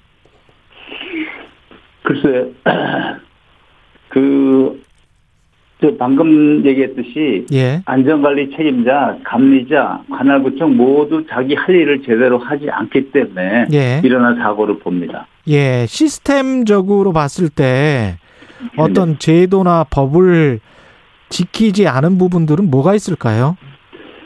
우선 저, 저 안전관리 책임자는 예. 철거 심의를 받게 돼 있거든요. 철거 심의 받은 대로 철거 공법 을 따라야 되고 예. 거기에 필요한 안전 요원, 안전 시설을 제대로 설치해야 되는데 예. 그걸 제대로 하지 않았고 예. 감리자는 안전관리 책임자가 제대로 시공하는지를 관리 감독해야 되는데 예. 제대로 하지 않았어. 만약에 안전관리 책임자가 제대로 하지 않았으면 음. 관할구청에 공사 중지 명령을 요구할 수가 있습니다. 예. 근데 그 자기 역할을 하지 않았고 관할구청은 자기들이 제대로 하고 있는지를 확인해야 되는데 예. 철거 심의대로 설치하지 않고 공사를 강행하도록 내버려 둔 거고요. 특히 바로 그것이 잠원동 붕괴 사고와는 달리 버스 정류장이었습니다. 그렇죠. 버스 정류장은 그 자리에 서지 않으면 불법입니다. 그래서 어쩔 수 없이 위험을 감수하고 섰는데 예. 관할구청에서 철거 공사 기간 동안이만이라도 임시 정류장을 따- 정류장을 딴 데로 설치하고 철거 공사가 완료된 후에 아, 다시 복귀하는 그런 조치를 취했다면 사고는 일어났지 않았을까 이런 생각을 합니다. 안전관리 책임자는 누구가 고용하고 있는 겁니까? 이거는 시공사 고용하는 겁니까? 아닙니다. 통상 원천이 건설회사에서 예. 현장 관리 책임자를 안전관리 책임자로 어, 하는 경우가 아, 일반적입니다. 원청이요. 네네. 예. 근데 그러면 그 사람도 시공사랑 어떤 관계가 있는 건가요? 당연하죠. 원청자는 시공사의 직원입니다. 아, 그렇게 되네요. 네네네. 감지는 누구한테 고용이 되나요? 감리는 이제 그 아파트 같은 경우는 이제 그 업체 선정을 하는데 관할구청에서 예. 이제 그 책임을 지고 이제 그 감리자를 선정하게 돼 있죠. 물론 금액은 이제 원청자가 부담하지만 그러면 지금 그 구조 그 금액 말씀하셨으니까 처음에 네. 이제 28만 원에 계약을 했다는 거잖아요. 철거 비용을. 그렇죠 말이죠. 그랬다가 이제 28 4만 원까지 내려갔다며요. 이게. 예. 우리나라 그 건설공사는 예. 원청업체가 건설 그 공사는 모든 책임을 지고 예. 각각의 공정을 하청업자인 전문 건설업에 맡겨서 하는 공사를 말합니다. 그런 식으로 하죠. 예. 네, 그렇기 때문에 모든 하청업자는 자신의 건설 수준을 객관적으로 인정을 받아야 되고요. 예. 협력업체로 등록할 수가 있습니다. 예. 그렇기 때문에 건설회사에 등록된 하청업체는 건설 수준을 인정받지 않으면 어, 할수 없기 때문에 그러나 이제 영세 하청업자에게 어쩔 수 없이 이제 맡기는 경우가 있어요. 이것은 부실공사의 원인이기 때문에 예. 원칙적으로 우리 막고 있습니다. 예. 근데 이제 다단계 하도급도 이렇게 법적으로 막고 있는데도 그냥 관행적으로는 계속 지금 하고 있는 겁니까?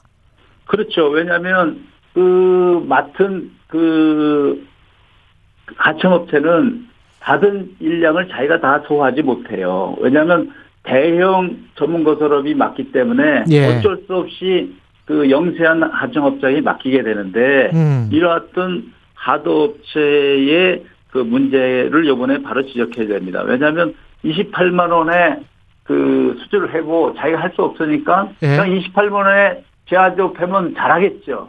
예. 자기 이윤을 띄고 띄고 하다 보니까 4만 원까지 넘어가기 때문에 예. 4만 원을 받은 마지막 철거 업체 예. 그 하청 업체는 부실 공사를 하지 않으면 안 되는 그런 상황을 만들어 버리고 마는 겁니다. 아니, 이것이 근데- 우리나라 예. 그 하도급에 대한 문제점이라고 지적할 수 있습니다. 아니 근데 떼가도 어느 정도 떼가야지 가령 이제 현대산업개발은 이름만 빌려준 거 아니에요. 쉽게 말해. 그 말이죠. 그 예. 그, 해서 수주를 하고 이름만 빌려주고 10만 원 이상을 떼가 버리고 그 다음에 그업 그 다음 업체도 뭐 6만 원 떼가고 그다 이런 식으로 하도급이 내려가면 뭘 가지고 지금 공사를 하라는 이야기죠? 이게 그러니까 참 안타까운 우리나라 건설 분야의 현실인데 예. 영산 건설 전문 건설업도 일을 할 수 있는 그런 장치를 해야 됩니다. 우리가 영세하지만 실력 있는 전문 건설업은 규모가 없기 때문에 이렇게 그 어쩔 수 없이 낮은 가격에 수주를 받게 돼 있거든요. 그래서 예. 영세하지만 실력 없는 전문 건설업을 육성하기 위해 일을 잘하는 그 영세 그 전문 건설업도 키워줄 수 있는 제도적인 장치가 필요하다고 봅니다. 근데 이걸 뭐 그 이른바 이제 큰 업체에서 이런 식으로 불법 하도급을 주는 게 일종의 이제 시장이라면 네네. 그걸 규제한다고 하면 또 시장 규제한다고 그럴 거 아니에요? 아니 그 사회자분께서 이해할 게 예. 지금 그 거대한 전문 건설업은 자기가 맡은 일을 자기가 다 소화하지 못해요. 예. 그러면 어쩔 수 없이 제하도급을 주게 돼 있거든요. 예. 이럴 바에는 영세하지만 정말 실력 있는 전문 건설업이 제값을 받고 일할 수 있는 제도적 개선이 필요하다는 거죠. 아니 근데 그 제값을 받는 받아야 되는데 그 주지를 않잖아요. 28만 원 받았던 그 건설업체 현대 이번 같은 경우에 안전운가 제도적으로 할, 줄 수가 없기 때문에 그렇죠. 영세한데는 여- 여러 가지 그 자기들의 신용이라든지 이런 것을 회복할 수 있는 길이 없죠. 그러니까 입시제도로 얘기하면 인류대 갈 친구는 이미 정해지고 있다는 거죠. 그러니까 다른 사람들이 인류대 갈수 없는 그런 제도라면 이 전문가 사업도 뭔가 지금 계속적으로 반복적인 사고가 일어나니 이것은 그 하도급에 대한 문제라면 어떤 것 때문에 계속 사고가 일어난지를 봐서 그에 대한 문제점을 우리가 고치는 게 바람직한 게 아닌가요? 저는 그렇게 생각하거든요. 아니요. 그 저 하도급 업체를 고치는 게 문제인가요? 아니면은 이렇게 크게 이윤을 남기고 계속 어 본인들은 책임을 안 지는 대기업들이 문제인가요? 저는 전부 다 문제라고 보고요. 예. 영세한 업체도 실력 있는 업체는 규모라든지 여러 가지 못한다면 그 사람들을 신용을 보장해 줄 수 있는 장치라든지 뭐 이런 걸 해야지만이 저, 영세한 건설업 저 전문 건설업도 이제 육성하고 더 잘할 수 있는 그런 분위기를 조성하는 것이 사고를 막는 길이라고 저는 생각합니다. 아 그렇군요. 결국에는 예. 막장에는 우리가 큰 탄광이라 할 때도 막장에는 그 근로자들이 이래서 석탄을 패내는 거 아니에요. 그럼 예. 그 사람들의 권익도 우리가 보호해야 되잖아요. 아, 예, 당연히 그런데 예. 제가 보기에는 일도 안 하면서 너무 떼가는 거는 좀 문제가 아닌가 그런 차원에서 말씀을 드린 거예요. 예, 그거는 지금 원청업체하고 하도업체의 그 시스템의 문제라서 그래요. 그 업체가 아니면 왜냐하면 건설회사도 아무 업체나 주는 게 아니라 예. 협력업체에 등록한 협력업체에만 주게 돼 있어요. 그렇겠죠. 예. 그럼 협력업체가 되려고 하면 어느 정도 규모가 있어야 되고 원청업체하고 잘 통하는 업체 를줄 수밖에 없어요. 그럼 지금 말씀하시는 거를 들어보면은 하도업체의 전문성을 강화하기 위해서 정부가 뭘 해줘야 되는 거죠? 그러니까 그 제도적 장치가 영세업체라 할지라도 자기의 실력을 발휘할 수 있는 분위기를 조성하는 게 필요하죠. 그 분위기가 뭔가요? 그러니까 그 원청업체가 하청업체를 선정하는 기준이 예. 돈이라든지 아니면 어떤 실적이라든지 이런데 실적이 없는 데는 실적을 쌓을 길이 없거든요. 예. 어쩔 수 없이 그 재하청을 봐서 일할 수 있는 그런 것밖에 없단 말이죠. 음. 도돌이표네요. 이걸. 인터뷰로 단시간에 할 게 아니라 예. 여기에 그 연구자들이 학자들이 일단 업계들이 우리가 모여서 예. 합리적인 방안을 강구했으면 하는 그런 얘기입니다. 감사합니다. 건국대학교 건축학과 안영준 교수였습니다. 고맙습니다. 네. 6월 15일 화요일 KBS 1라디오 최경영의 최강시사 오늘은 여기까지고요. 저는 KBS 최경영 기자였습니다. 내일 다시 뵙겠습니다. 고맙습니다.